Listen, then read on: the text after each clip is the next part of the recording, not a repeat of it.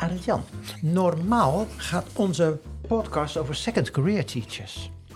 Maar we hebben van Foyon de vraag gekregen. Foyon, ja. Zou je niet eens een keertje wat mensen die kunnen spreken over first career teachers. Dus mensen die vanuit de school gelijk lerarenopleiding. Ja, dat is zeker interessant. Hè? Wat beweegt nou jonge mensen om na de middelbare school, waarschijnlijk al tijdens die middelbare schooltijd, om die lerarenopleiding te gaan doen. Ja. Dat lijkt me heel interessant. Ja, inderdaad. Ja. Vooral als je bedenkt dat er scholen zijn in Nederland waarin jaar in, jaar uit veel leerlingen naar een lerarenopleiding gaan. En scholen waar dat eigenlijk een uitzondering is. Dat is een feit. Ja, en dat is heel opmerkelijk. En de vraag is, waar heeft dat nou mee te maken? Hè? Met name die scholen waar veel leerlingen toch voor die lerarenopleiding kiezen. Hè? Ja. Waar heeft dat te maken? Is dat de cultuur van de school? Hebben ze de LOB? Ja. Hè, belangrijk onderwerp. Hè, daar gaan we het over hebben. Hebben ze die LOB op orde? En wat betekent dat dan, dat dat op orde is? Ja, ja, ja. Mooi. En daarom zijn we vandaag op de Populier. Ja. Want de Populier in Den Haag is zo'n school waar relatief veel leerlingen uitstromen naar een lerarenopleiding. En we spreken vandaag met oud-docent Bart en met oud-leerling Jeroen. Zijn oud-leerling, hè? Ja, zijn oud-leerling. Die hier werkt ook, hè? En Jeroen, ja, precies. Ja, die TikTok, ik heb al wat gelezen. Ja, heel leuk. Ja. En ik wil eigenlijk ook wel wat weten, maar dan iets meer inhoudelijk over dat LOB op het VO. Ja. Hebben we daar iemand voor nog? Ja, ik heb Carina van het Expertisepunt LOB gevraagd om hier naar te luisteren. En straks eens eventjes met ons te bespreken, wat is dit nou gewoon een leuk, interessant verhaal? Of zit hier ook echt LOB in? Ja. Dus, maar dan doen we het even in twee keer, zeg maar. Hè? Ja. Dan stoppen we en dan doen we het in twee keer. Ja. Ja. Dan stellen we haar, denk ik, straks voor. Ja, dat is goed. Dat is goed. Dan begin ik met Jeroen. Ja. Die er ondertussen natuurlijk zit in dit prachtige oude schoolgebouw, de Populier in Hartje, Den Haag. Heel mooi. Prachtig gebouw. Het zal niet altijd even, zeg maar, even fijn zijn om er te werken met de tocht en dat soort dingen. Nee. Maar Jeroen, hoe is het hier op school? Hoe vind je het hier op school? Het is hier heerlijk. Ja. Ja, als docent moet ik eigenlijk nu zeggen, want je was ook leerling. Als docent, ja. Ik merk wel, het wordt een beetje een oud gebouw. Dus we hadden wat achterstallig onderhoud links en rechts, want we zouden misschien een nieuw gebouw krijgen, maar dat is er nog niet door. Oh, dus we zijn nu weer aan het verven en aan het onderhouden. Hey, maar wanneer heb je hier als leerling je diploma gehaald? In 2010, ja. En in 2015 ben ik hier komen werken als docent. 5 jaar later. 5 jaar en later. Daar zit dan iets tussen? Ja. Daar zit de leraaropleiding dan tussen? Nee, niet helemaal. Oké.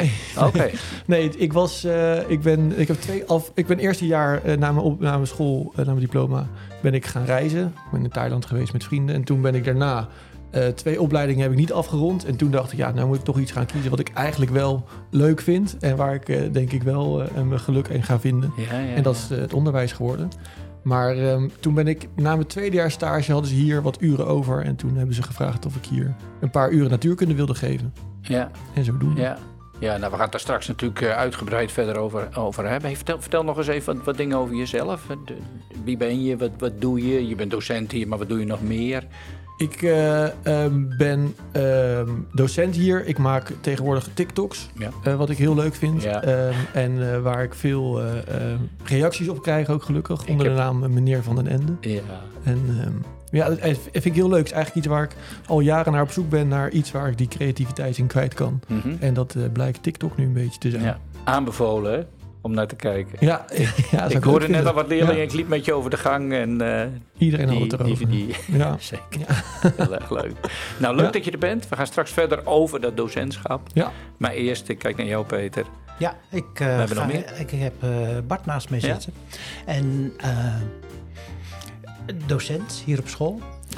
Geweest. Ja, je bent sinds augustus in rust. Sinds augustus ben ik met pensioen. Ja. Ja. Nou, in rust is wat anders hoor, maar met pensioen. Ja. Ja. En niet als docent begonnen. Nee, ik heb allerlei andere dingen gedaan. En uiteindelijk ben ik hier terechtgekomen als systeembeheerder, omdat ik toen in IT zat. En toen zeiden ze al snel van, joh, je kan wel aardig met die leerlingen omgaan. Zou je geen les willen geven? Dus heb ik eerst informatiekunde in de eerste klas en aardrijkskunde, dat is eigenlijk mijn vak wat ik gestudeerd heb. Okay. En dat gaf ik eerst in de eerste, tweede en toen uiteindelijk, met name in de HAVO, H345... altijd mentor geweest, onder andere van Jeroen ooit in de derde klas. Okay. Maar daar denk ik liever niet aan terug. Jawel hoor. Sorry. Ja. En daarnaast ook allerlei andere vakken zelf min of meer ontwikkeld. Het is PFM, dat is een hele stomme afkorting. Dat is een vak wat gericht is op de vaardigheden die ze nodig hebben als ze vanaf de HAVO naar het HBO gaan. Ja. Omdat wij vinden dat ze dan eigenlijk te weinig voorbereid zijn. Dus dat samenwerken, rapporteren, presenteren, analyseren, noem maar op allemaal. PFM, doe nog even de afkorting. Ja, dat stond oorspronkelijk voor profielmiddag. Oh. Maar tegenwoordig wordt het ook 's ochtends, dus dat profielmorgen. Dus ja. Maar dat is in elk geval in de vierde klas, zowel HAVO als VWO wordt dat gedaan. En daarnaast dus altijd mentor, zei ik al, mentor van heel veel examenleerlingen altijd. En coach voor eerst heb ik ooit samenwerking met de gemeente XL opgezet. School XL was voor leerlingen die wel wilden, maar niet konden, met name gezien de huiselijke omstandigheden. Het was een beetje in het kader van het VSV-beleid. Dat heb ik toen 4 jaar begeleid en toen was het groot gegroeid. En het is er nog steeds, dat praat ik over 2008 denk ik dat het ooit begon. En daarna heb ik op een ogenblik, zag ik in de, wat was met name voor de onderbouw, dat er in de bovenbouw heel veel leerlingen vastliepen met de overgang van de derde naar de vierde. Dat was met name in HAVO en VWO vanwege het feit dat ze dan tegengehouden werden door met name zaken als storing in het autistische spectrum, schoolorganisatie, planning, dat soort zaken. Dus toen hebben we een coachproject opgezet. En dat draait ook nog steeds, alleen zonder mij. Ja. Mooi. Nou, mooi ook dat dingen doorgaan als je er zelf niet meer aan die school verbonden bent. Gelukkig wel. Ja, want een heleboel leerlingen die, dat zeggen ze zelf dan, zonder u had ik mijn diploma niet gehaald. Nou, ben ik benieuwd of dat nu nog doorgaat. Ja. Mooi. Nou, allemaal punten om goed op door te gaan van wat betekent dat en hoe komt dat nou dat je als docent invloed kan hebben op die schoolkeuze, op de vervolgkeuze, de beroepskeuze van je leerlingen. Nou, dat is waar het om gaat nu. Hè? Ja, interessante gasten, met zelfs nog een derde, maar die gaan we straks voorstellen. Ja. En laten we starten met het muziekje. Ja. Komt-ie. Welkom bij de podcast Zin in Lesgeven. Bij een speciale aflevering. Gemaakt in samenwerking met Foyon, het arbeidsmarktfonds voor het voortgezet onderwijs. De podcast over mensen die de overstap naar het onderwijs, de overstap naar het leraarschap overwegen. Mensen die willen onderzoeken of ze dit wel of niet moeten gaan doen. Ze willen weten of ze er zelf gelukkig van gaan worden en wat erbij komt kijken als je daadwerkelijk die overstap gaat maken. Benieuwd naar ervaringsverhalen? En benieuwd naar wat diverse mensen uit het onderwijsveld hiervan vinden? Luister dan naar de podcast Zin in Lesgeven. Een podcast van Peter van der Zwaal en Arend Jan Zwarteveen. Ja, Jeroen. Je zei er net al wat over dat leraarschap, dat er niet direct was toen je... Want je ging eerst naar Thailand, volgens mij. Hè? Ja, dat is klopt. Wat je zei. Ja, hè? Maar toen zei je ook iets van, wat ik wel leuk vind... en toen ben je de lerarenopleiding gaan doen... maar hoe is dat idee van dat onderwijs nu ontstaan? Was dat toen of was het er al eerder? Ja... Het is een prachtige bel. Ja. Het is echt en we zitten in een school, dus het doet er ook helemaal niet toe. We hebben pas sinds kort deze bel. Nee, ik denk dat het zaadje daarvan echt begonnen is bij een les van Bart. Ik weet nog dat wij een les hadden. En hij weet al wat ik ga zeggen. Ja, aardrijkskunde H4, luchtdruk. Ja, luchtdruk. En de klas snapte het niet en ik snapte het wel. En Bart zei, Jeroen, kom jij maar naar voren, vertel maar. Ja, gaaf. Ja. Ah, oké. En toen ben ik daar gaan staan en dat vertellen. En dat was eigenlijk heel leuk. En ik denk dat het daar een beetje begonnen is. Voor mij heeft Bart daarna ook nog tegen mij gezegd... dat onderwijs, dat zou zomaar iets voor jou kunnen zijn. Uitgebreid, ja. En, ja? Je hebt hem dat heel nadrukkelijk verteld. Ja, absoluut. Ja, dat deed ik. Hij was de enige beta-leerling in een CM-klas. Ja. En dan moet je het over klimaat en over luchtdruk. CM, cultuur en maatschappij. Ja, okay.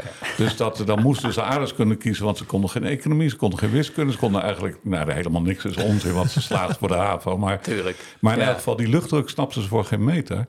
En ik kon het 3 keer uitleggen. En uiteindelijk dacht ik van, Jeroen zit daar als beta. die kan het veel beter, want naar hem luisteren ze beter. Ja, ik werd ook een beetje gefrustreerd, weet ik nog, dat ik daar zat en dacht, ja, maar kom, zo moeilijk is het nou ook weer niet. Nee, gaat toch. Nou, zo zit ik heel jaar, zat ik heel jaar. Ja. Maar goed, ja. Maar dat is dat moment geweest, hè? Dat is mooi, hè? Je zit dan bij een les, je wordt verleid om op die bok te gaan staan en je gaat het doen. Ja. En wat maakt nou dat je denkt van, nou, hoe oud was je? Toen. Ja? 16? 15? Ja, precies. Ja. Wat maakt nou dat goed voelde? Dat zaadje er kwam. Nou, je krijgt heel snel voldoening. Vooral bij zo'n klas waar je iedereen kent en waar je zelf in zit. Het was een veilige sfeer ook in die klas. Ik kon dat doen en de ruimte was er. Ja, en dat gevoel daarna dat iedereen het ook leuk vond dat ik het deed en er goed op reageerde. Je krijgt heel snel de feedback terug van... Het is goed wat je doet en het klopt. En nu snap ik het wel, zeiden ze. Wauw. Weet ik nog. Ja, dat is niet gek. Nee, ja, daar doen we het toch voor. Ja, zeker. Dus je krijgt heel snel feedback waarvan je denkt... oh ja, nu, dit is fijn. Dit voelt goed. Ja. Dat bij mij. Ja, mooi hoor. Ja. Ja. En is dat systematisch? Vraag ik me dan af, Bart. Ja. Deed je dat vaker en deed je het bewust? Ja, ik deed het heel vaak. Ik liet ze ook vaak in groepjes en dan keek wie de leiding had. En dan mochten ze op een ogenblik in groepjes bepaalde lessen voorbereiden. En degene die het dan het best konden, die mochten dan de les geven, zeg maar. En ik koos ook leerlingen uit die dan hielpen bij XL. Mm-hmm. Omdat dat gewoon ook aan leerlingen is. En het was allemaal bovenbouw die ik dan uitkoos. En van die leerlingen zie je dat vrijwel iedereen het onderwijs ingegaan is. Ja, en dat vind ik heel leuk om te zien. Je kan het dus wel stimuleren. Ja, absoluut. Ja, dat absoluut. Geloof ik ook. Ja. Mooi hoor. En ja. Waaraan zie je dat? Waar let je nou op? Dat je denkt van, die vraag ik wel voor deze rol en die niet. Ja, dat is een hele goede vraag die ik natuurlijk wel verwacht had. En ik heb geprobeerd daar een antwoord op te vinden. Maar ik denk dat het voor een deel gewoon puur intuïtie is. Okay. Dat je gewoon denkt van, je zoekt naar een type wat een bepaald overwicht heeft. Wat iets beter begrijpt dan anderen, maar die het met name ook uit kan leggen. En voor die XL, daar zaten natuurlijk kinderen die het moeilijk hadden. En daar moest je ook nog eens in verplaatsen en dan moest je het ook uitleggen. En de leerlingen die dat deden vanuit de bovenbouw naar die leerlingen van de onderbouw... die kozen niet alleen uit op het kunnen uitleggen... maar ook op bijvoorbeeld kwaliteiten als geduld. En dat heeft niet elke leerling rond die leeftijd. Nee. En sociale vaardigheid is ook wel belangrijk. Dat je je goed voelt voor een groep en dat je dat durft. Nou, dat was geen groep. XL was natuurlijk geen groep. Nee, oké. Nee, in jouw geval was het wel een groep. Ja. Ja. Maar wat je al zei, dat veilig. En ik denk dat een van de belangrijkste kenmerken is van deze school ook. Dat de meeste leerlingen voelen zich heel veilig in de klas. Ja. Ja. Maar goed, dat is wat jouw pakje aan is, zeg maar. Om die veilige sfeer te creëren. Waar jij naar kijkt, is wat je zegt volgens mij ook meer dan intuïtie. Want dat gaat ook over leiderschap. Ja. Dus je kijkt toch ook wel naar hoe staat iemand op de bok. Ja, en hoe doet hij dat? En wat zag je dan aan iemand als Jeroen? Hoe zie je dat? Wat zie je dan? Kun je dat benoemen? Moeilijk, daar ga ik nog over denken. Misschien dat ik er nog op terugkom. Maar... Kun je het zelf zeggen? Als ik naar mezelf kijk, wat ik altijd heb gedaan... Ik gaf vroeger ook korfbaltraining bijvoorbeeld. Vond ik al heel leuk, stond ik voor een groep. Toen was ik denk ik ook vanaf mijn 13e of 12e ben ik dat gaan doen.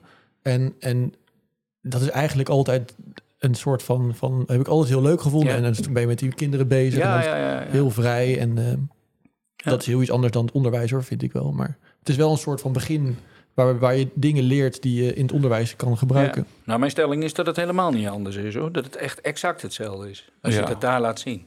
Als dat in je biografie zit als mens. Dat je ervoor gaat staan en de leiding neemt.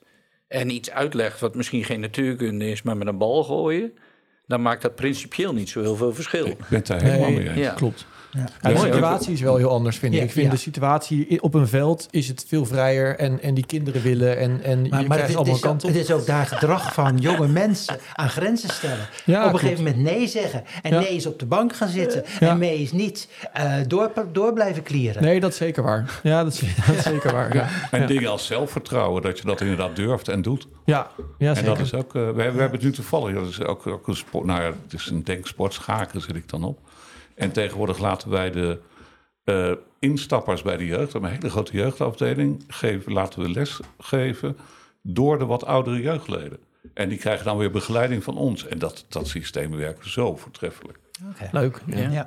Ja. En, want als het dus een soort systeem is, wat Bart heeft gedaan, mm-hmm. heb je dat destijds doorgehad? Was het je bewust? Of, nou, ik wil niet zeggen in de val getuind, want het is niet een val. Maar hij heeft me erin geluisterd. Ja.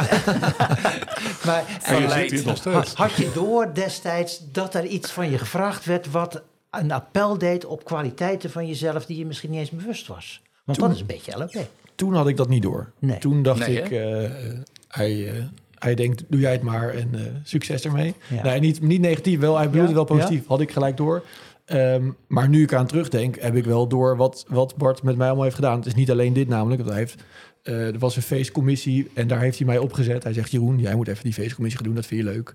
En zo waren er nog 100 voorbeelden in de klas, denk ik, waar je dit soort dingen doet en jaar in jaar uit waar hij dat deed. Hij is constant op zoek naar wat kan ik deze leerling geven waar hij in kan groeien, waar hij iets aan heeft. Ik heb namelijk ook getwijfeld of ik iets in de theaterwereld wilde doen.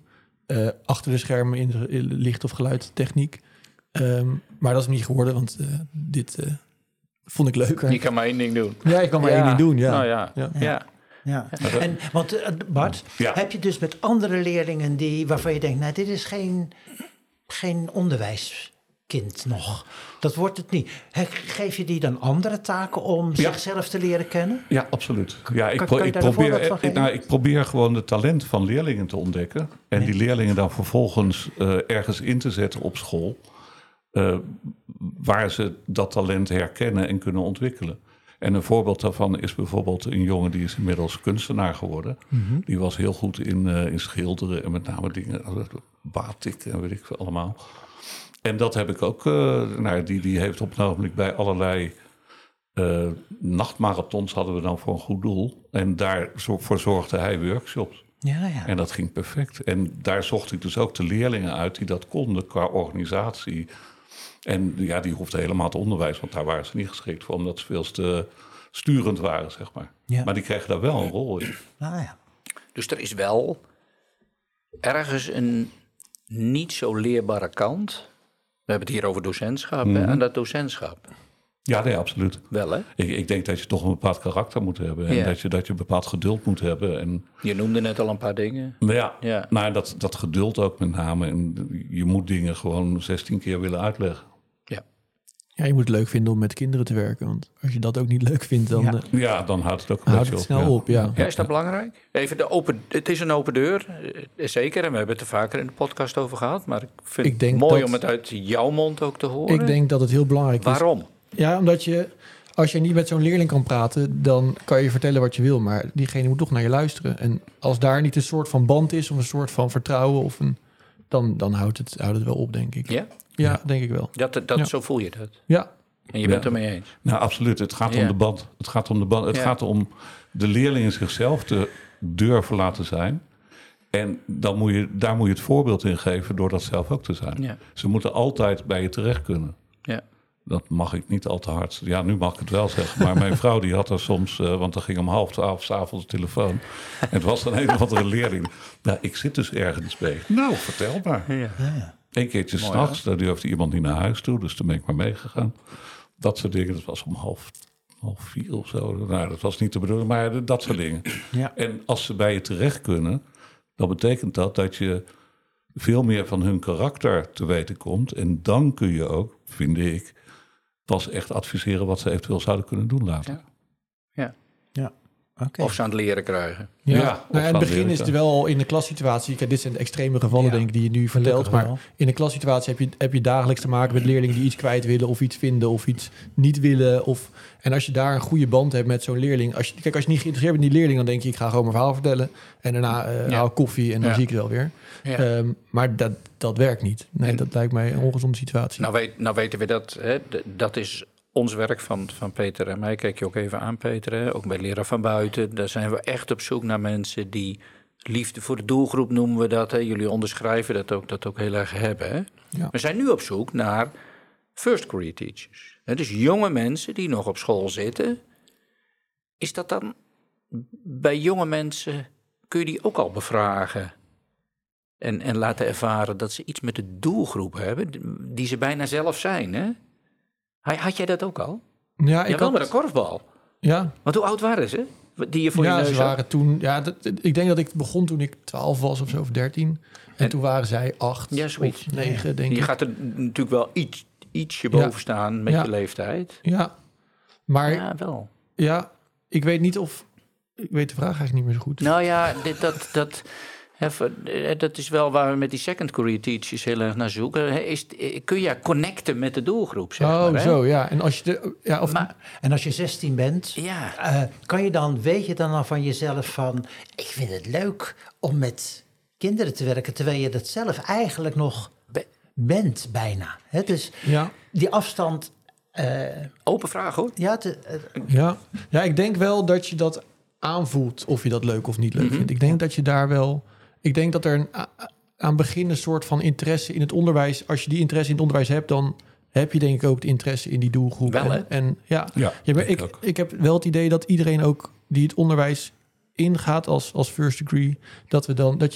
Ze weten ook, ik wil of basisschool of VO doen. Ja. Dat weten ze eigenlijk al direct. Want ze weten wat ze leuk vinden en welke kansen op willen. Dat merk ik eigenlijk wel vaak in de gesprekken. Want ook hier, Bart, zitten ook wel jongelui die dan richting PABO gaan. Heel veel, ja. Hè? Dus primair onderwijs, daar ook gaan lesgeven. Ook heel veel, zeg je zelf. Nou ja, afgelopen jaar, ik had... even kijken, in HAVO 5 had ik 33 mentorleerlingen afgelopen jaar. Ja.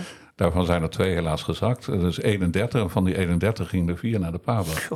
Okay. En dat vind ik een behoorlijk percentage. Hoger dan het landelijk gemiddeld. Als we dat in Nederland zouden doen... Geen leraren tekorten meer. Nee, dat is gelijk een Bart voor president. Ja, dat was mij nu. Ja. Maar goed. En stuur je dan daarop of bied je ze ruimte om te kiezen? Ik bied ruimte om te kiezen. Okay, ja. Ik mag dat natuurlijk nooit voor ze bepalen. Want wat dat betreft heb je toch een soort van afhankelijkheidsrelatie om het uit te stellen. Ik moet een cijfer bepalen voor een examenvak. Je probeert daar juist in persoonlijke gesprekken. Maar juist dan is het belangrijk om die band te hebben en te weten, te voelen welke kant ze een beetje op willen. Ja. En daar dan op verder te gaan. Ja. Ja. En hoe is dat dan... voor jou, herken je het verhaal van Bart ook naar je eigen lessen, Jeroen? Ja, ik vind het heel erg... Ik ben hier ook wel vaak dat ik erover nadenk. Wat kan ik doen? Dit jaar heb ik een mentorleerling die... waarvan ik echt dacht, die moet meedoen met de musical hier op school. Want dat zou ze onwijs vet vinden. Yeah. Dat heeft ze geloof ik niet gedaan, omdat ze het een beetje spannend vindt nog. Maar dat soort dingen probeer ik wel ook te zien en daar een beetje op te sturen. Omdat ik zelf weet hoe het is als dat bij je gebeurt. Dus ik ben daar wel bewust zelf ook mee bezig. Ja. Okay. Ja, want is dat een soort schoolcultuur? En dan weet ik niet naar wie ik moet... Ik denk het wel een beetje hier, ja. Een beetje wel, ja. Ik denk dat het een van de variabelen is voor mensen naar het onderwijs toe. Dat je dan als docentenkorps laat zien dat je plezier in je vak hebt. Als je allemaal een beetje zo gaat zitten lesgeven... dan denk ik dat er geen hond naar het onderwijs gaat. Nee. En als je echt enthousiast bent en je hebt... liefde voor het vak en je probeert die band op te bouwen met die leerlingen... en probeert die leerlingen andere dingen te laten doen. Ik denk dat dat behoorlijk helpt. Ben jij ambassadeur voor het leraarschap? Nee, niet officieel. Nee. Maar heb je het gevoel dat je een soort ambassadeur zou kunnen zijn in de school... of bent geweest in de school? In de school denk ik wel, ja. Denk je niet, Jeroen? Ik weet het, ik weet wel zeker. Ja. Maar ik denk ook wat hierbij heel erg helpt... is dat we het hier op school eigenlijk stiekem heel leuk hebben met elkaar. We hebben een heel leuk team waar iedereen het heel goed met elkaar kan vinden. Ja. En sommigen zelfs vrienden zijn geworden. En echt en ik denk dat is voor mij... heb ik echt hier hele leuke collega's... waardoor ik echt elke dag met plezier hier naartoe ga. Belangrijk. Ja, dat vind ik heel belangrijk. Ja. Zeker. Ja. Ja. En is er ook officieel LOB hier op school... Ja, wij hebben hier twee dames die dat doen. Twee dames? Doe je dat niet? Ik dacht Alette en... Nee, dat is geen LOB. Nee? Dat zijn de bossen, dat is heel wat anders. Nee, LOB gebeurt door de decanen. Dat zijn op dit moment Dick en Marjolein. Ja. En LOB, zij hebben we toen met de vorige conrector VO... die inmiddels weg is, dus moet opnieuw opgepakt worden... geprobeerd om dat met trainingen van CPS... vanaf de eerste tot en met de zesde, zeg maar, afhankelijk van de 4, 5 of 6 maand van VWO, om daar een doorlopende soort van leerlijn, ontwikkellijn in te krijgen, gecombineerd met zaken als executieve functies en dat soort zaken. Ja. Want dat is wel een deel samen. Alleen dat loopt nog niet zo lekker. Maar we hebben dan Kompas voor H3, V3, voor de keuze van pakketten. Maar er is ook een formele lijn. Er is een formele lijn, alleen die moet nog verder ontwikkeld worden. En dat is vorig jaar eigenlijk niet veel verder gekomen. Ja. Omdat plotseling onze conrector wegging. Ja. Je noemde, weet wie ik bedoel, ja. Je noemde executieve functies, hè? Kun je daar nog iets over uitleggen? Zaken als plannen organiseren, leren is ook een heel belangrijk punt in wat ik net, dat PFM, die profielmiddag, zeg. Ja. Maar er zit een heel onderdeel in.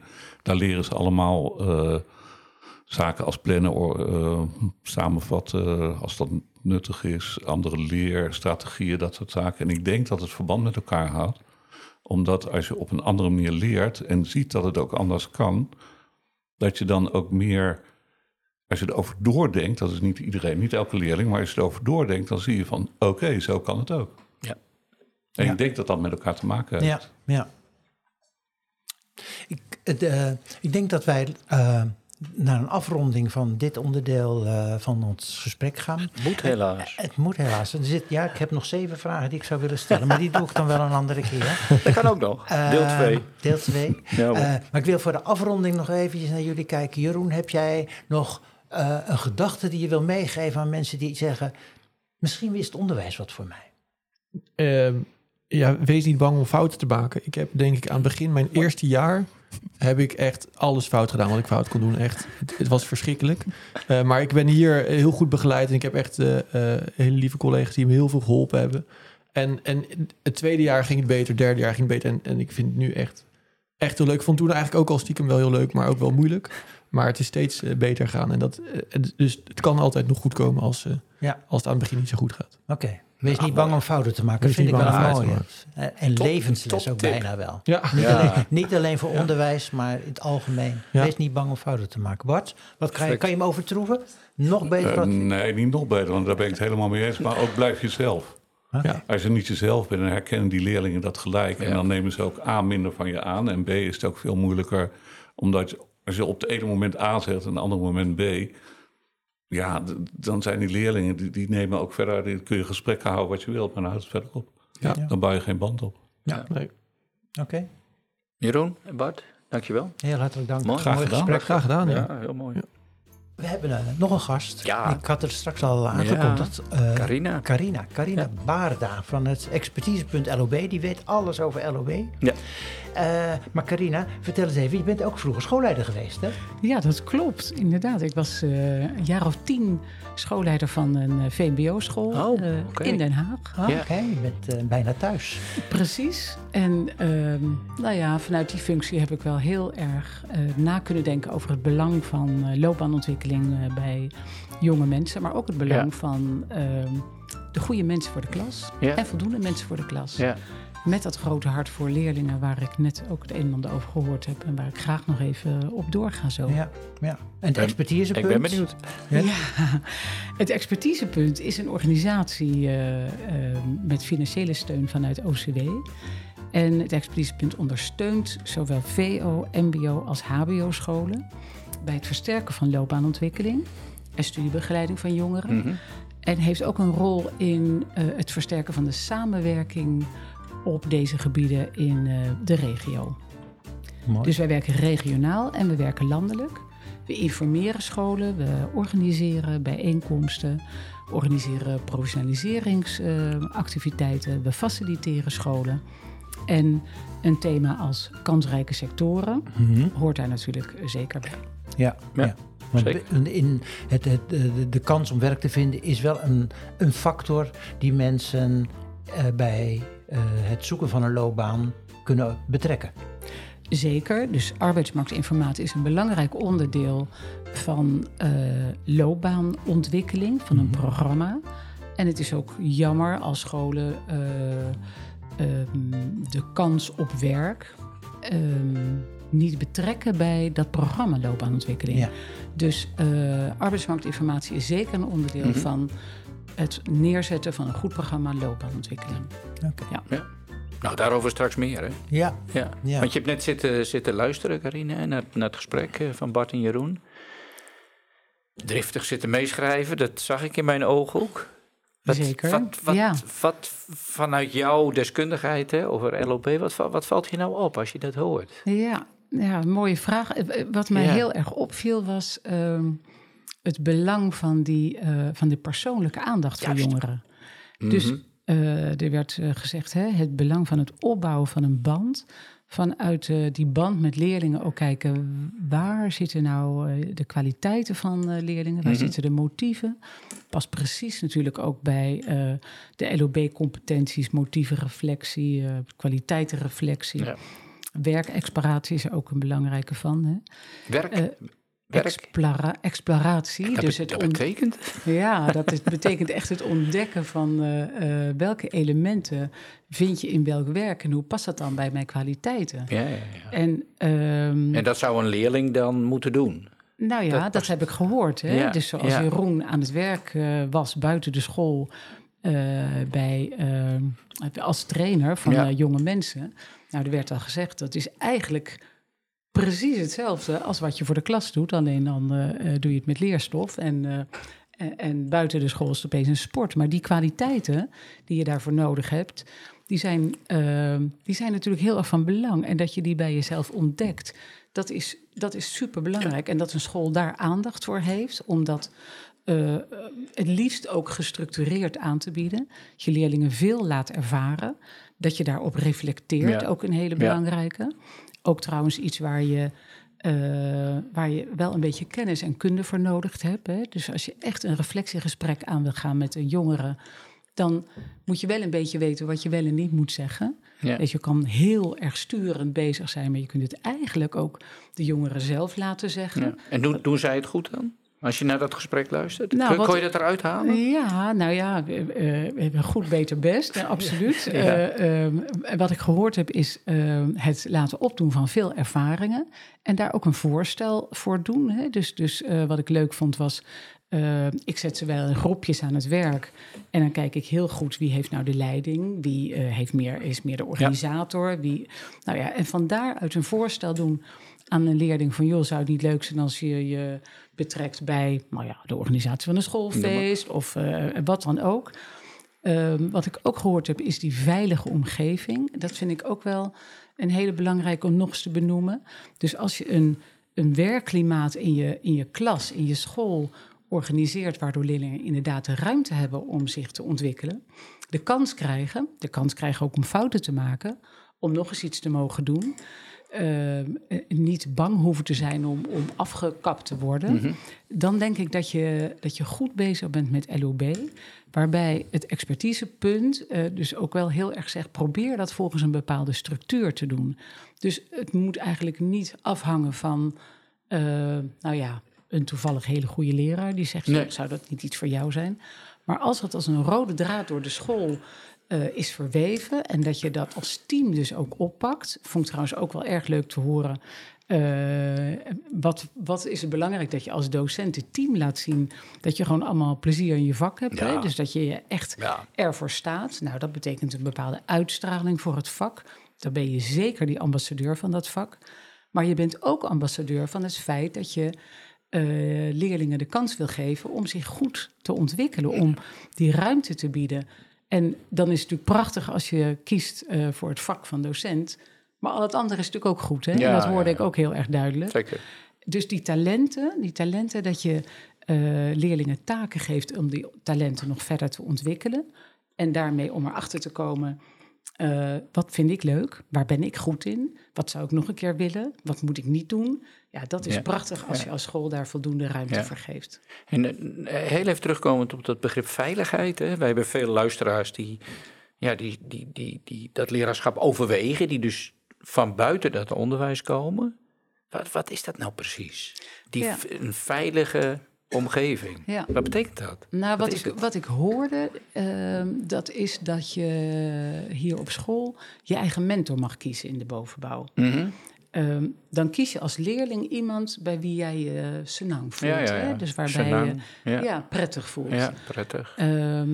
Er is nog niet zo heel lang geleden een onderzoek verschenen van ResearchNet. Waarbij gekeken werd welke scholen geven nou een enorme doorstroom naar lerarenopleidingen. En het blijkt dat als je als persoonlijke mentor gesprekken voert met leerlingen... Dus dat je als leerling je eigen mentor mag kiezen. En je doet vervolgens als mentor zijnde... met voldoende aandacht voor de jonge mensen die aan jou zijn toevertrouwd... die reflectiegesprekken op dat wat zij ervaren hebben... dat wat zij beleefd hebben, wat dat betekent voor hun kwaliteitsontwikkeling... Mm-hmm. hun motieven, hun volgende stap... dan blijkt dus dat de scholen die dat doen... veel meer doorstroom laten zien... naar of PABO's of docentenopleidingen. Dus wat hier een soort van onbewust gedaan wordt... of nou niet onbewust, maar wat hier gedaan wordt... dat wordt dus onderschreven door het rapport dat door ResearchNet gedaan is... wat ik en ook kan aanbevelen. Kijk, want we hebben een lerarentekort... en het is mooi als er veel mensen leraar worden... maar we hebben ook een tekort aan zorgmedewerkers... Precies. En we hebben een tekort aan technici... en we hebben een tekort aan heel veel dingen. Dus... Als je nou als school zegt, ja, wij willen veel mensen, wij zijn een beetje sturend naar het onderwijs, dan doe je ook anderen tekort. Dus hoe zit die verhouding nou tussen sturen en ruimte geven om zelf te kiezen naar wat bij mij past? Nou, vanuit het Expertisepunt LOB, maar ook vanuit mij persoonlijk, ben ik er voorstander van dat je veel ruimte geeft om te kiezen. Ja. Dat je veel ervaring laat opdoen. Dat je dat koppelt aan de ontdekking van je eigen kwaliteiten, van je motieven. Dat je een netwerk op laat bouwen door jonge mensen. Dat ze dus bevragen, wat doet jouw buurman dan en je neef? En hoe vind jij dat dan? Wat is dat met jou? Dat je dus veel activiteiten organiseert... waardoor leerlingen zichzelf ontdekken. En dat je... kansrijke sectoren laat zien. Dus het voorschrijven, maar dat hoorde ik Bart ook duidelijk zeggen... ik ben niet degene die moet zeggen, nou ga jij dat doen... maar ik ben wel degene die ruimte geeft om te kiezen. Zeker. Dus niet sturend, maar ruimte geven. Ja. En natuurlijk moeten wij niet met elkaar degene zijn... die alle mensen naar het onderwijs sturen, want daar hebben we mensen nodig... want we hebben overal mensen nodig... maar je kunt het wel laten zien. Ja. En daarnaast kun je laten zien, en dat zei Jeroen ook heel duidelijk... hoe leuk dat vak is en hoe mooi het is om met jonge mensen te werken. En dan moet je er als leerling dus ook wel achter komen... dat is iets voor mij of maar dat is echt niet iets voor mij. Ja.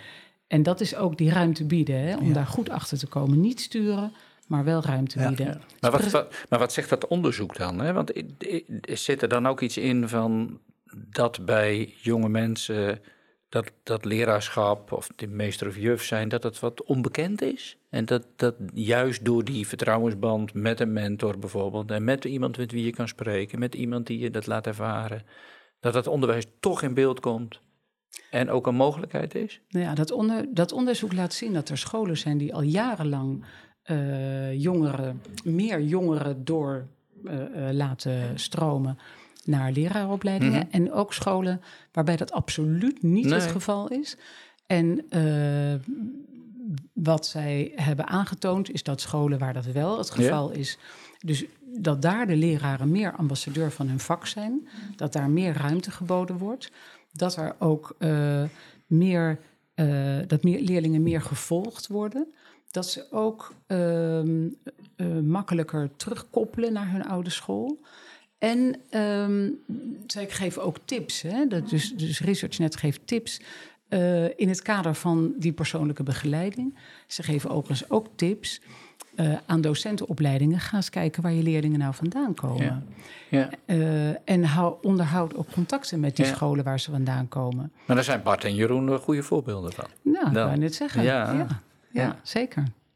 Ja. Overigens, als we vanuit Expertise.lob kijken... en dus zeker ook die aandacht geven aan arbeidsmarktinformatie... dan willen we dat ook graag doen door mooie praktijkvoorbeelden te delen. Die vind je ook allemaal op onze site.